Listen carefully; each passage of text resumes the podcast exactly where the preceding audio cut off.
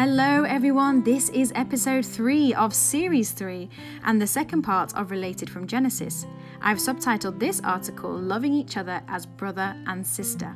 You see, I think we need to start seeing ourselves as more like distant relatives as opposed to strangers, because really, we all aren't that different biologically nor spiritually, for that matter. So, as usual, I will start by reading this week's article and then join me at the end when we reflect on what it means to love each other as brother and sister would. So, sit back and relax.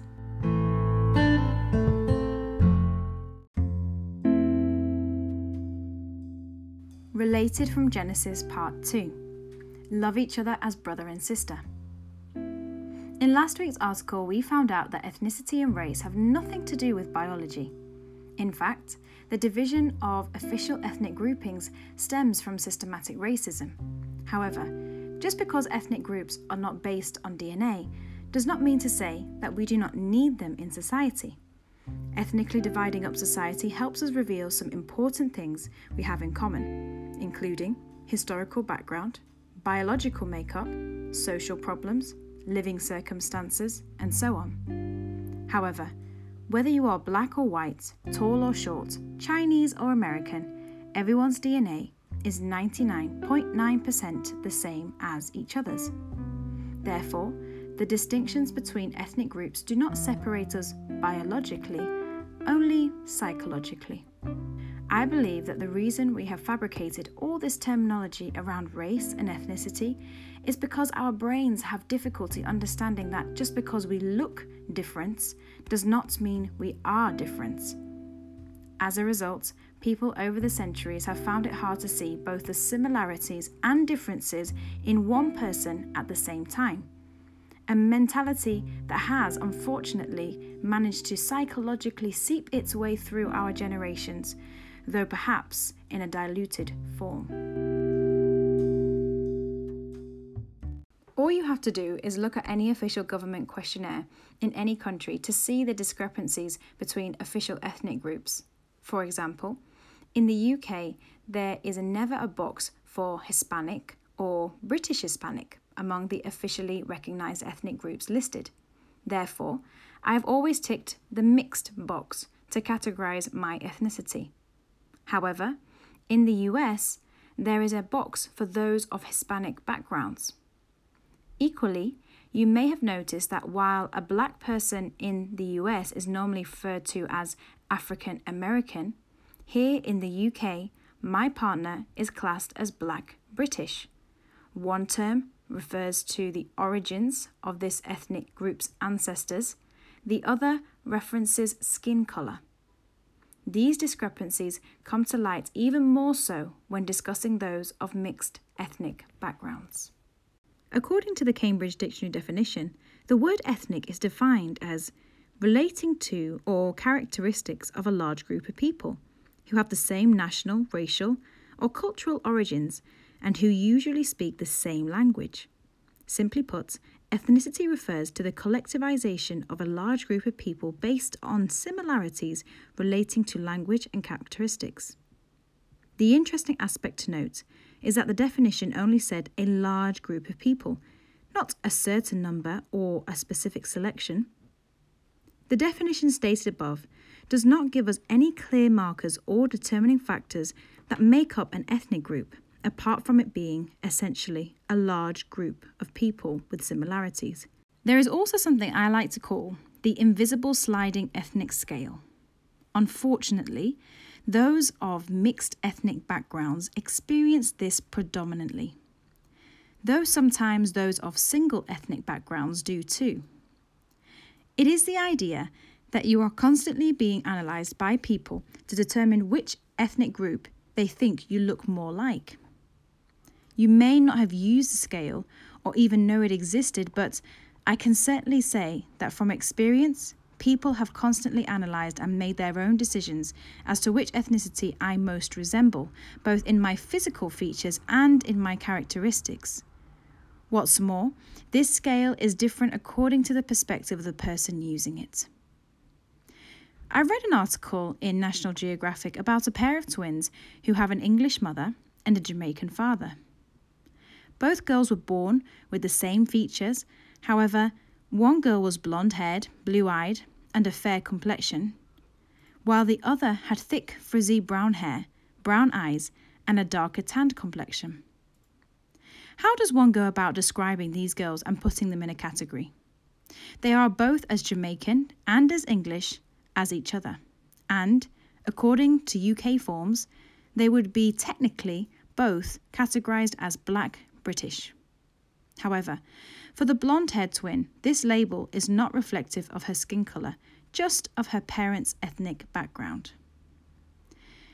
In a Netflix documentary featuring British Nigerian actress Eku Edewor, a woman of very light skin complexion, with the hair and the facial features of a Nigerian woman, Eku commented on the unforeseen challenges she faced when she reached the entertainment industry, where everyone seemed to have an opinion on her skin colour.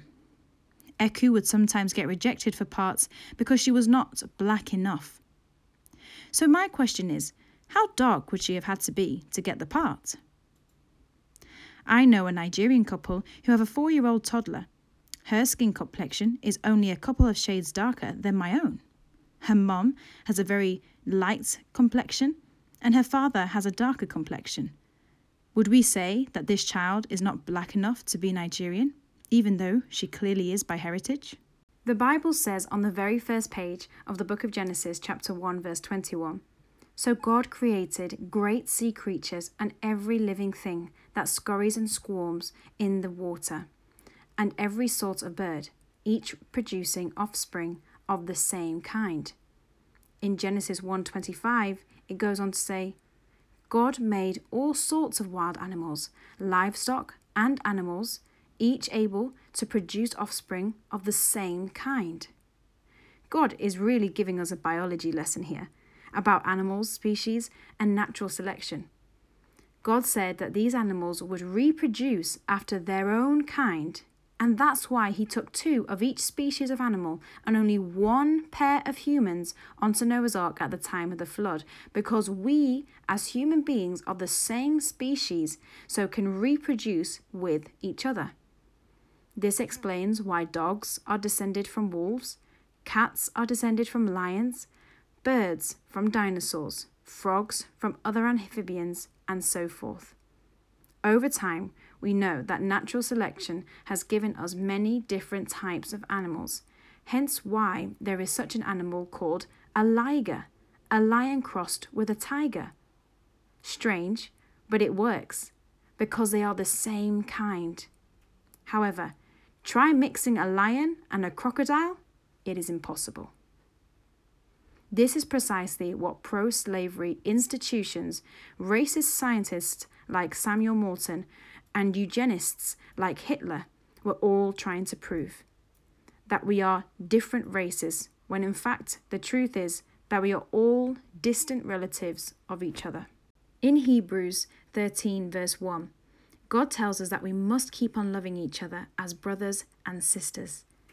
I believe that God said this very deliberately, as we must stop seeing each other through the lens of stranger Apostle Paul, when writing his letters to the churches, constantly referred to his followers and church members as his brothers and sisters because he saw the human race through a very different lens. He acknowledged ethnic differences many times in his letters, but then highlighted the unity that should be evident in the body of Christ and throughout the world. I believe that this is why we use such terminology in church, not just because it sounds nice, but because it fosters the love and unity that God wanted in His church, causing us to treat each other as brothers and sisters would, not like strangers. No one is really a stranger, they are simply a distant relative.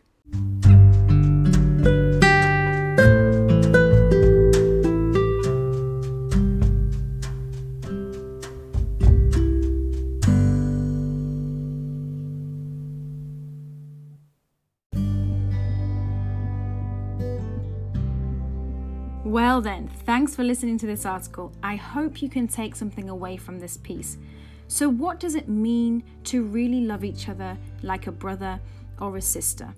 Well, I have a few Bible verses and I have a few points that will help us understand this concept better. First, to love each other as a brother or a sister, we must first look at the way we love ourselves, which actually means if you can't love yourself, you won't be able to give the right love out either. The Bible says in Mark 12:31, "Love your neighbor as yourself." Jesus said this was one of the most important commandments, along with loving the Lord your God with all your heart, soul, and mind. God was saying that to love others was as important as loving Himself, and the way in which we must love others is the way we love ourselves. Number two, to love each other as a brother or a sister, we must honor and have respect for one another. In Romans 12:10, the Bible tells us to love one another with brotherly affection. Outdo one another in showing honor. Wow, I love that. Outdo one another with honor.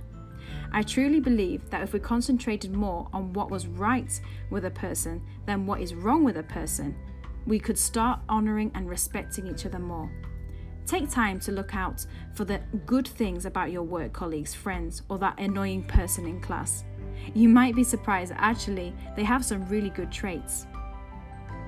In a world where people are tearing each other down with words and slander, let's fight to build up the confidence of those around us with brotherly love.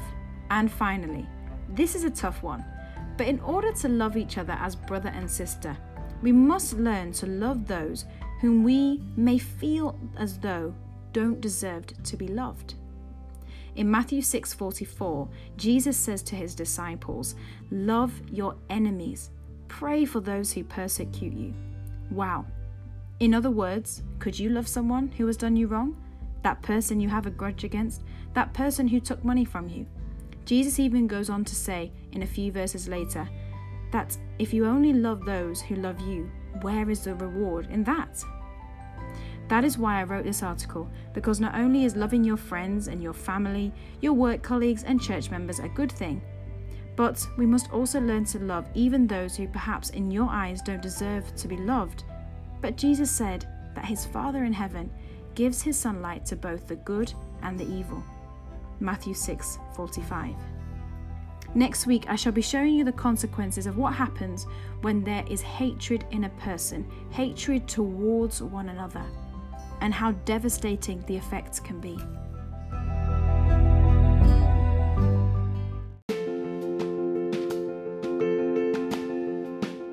So, till next time, everyone, remember to subscribe and share this podcast with somebody. Thank you for your encouragement as always. You can reach out to me on Instagram, on Facebook, or by email. All of my contact details are in the description of the podcast. So, till next time, stay blessed and watch out for next week's article, the final part of Related from Genesis. Bye.